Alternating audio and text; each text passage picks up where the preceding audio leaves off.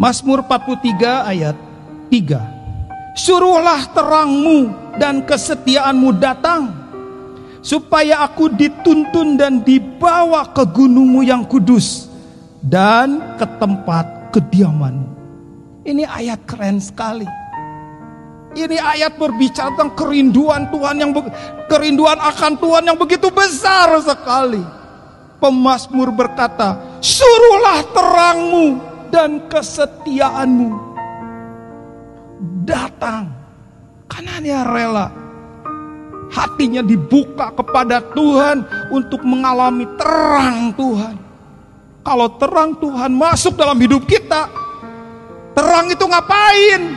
Terang itu akan nunjukin banyak kotoran, banyak sampah, banyak berhala, banyak hal-hal yang Tuhan gak izinkan masuk dalam hidup di dalam hidup hati kita.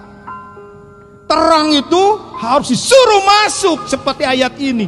Suruhlah terangmu masuk dan izinkan berhala itu dibuang.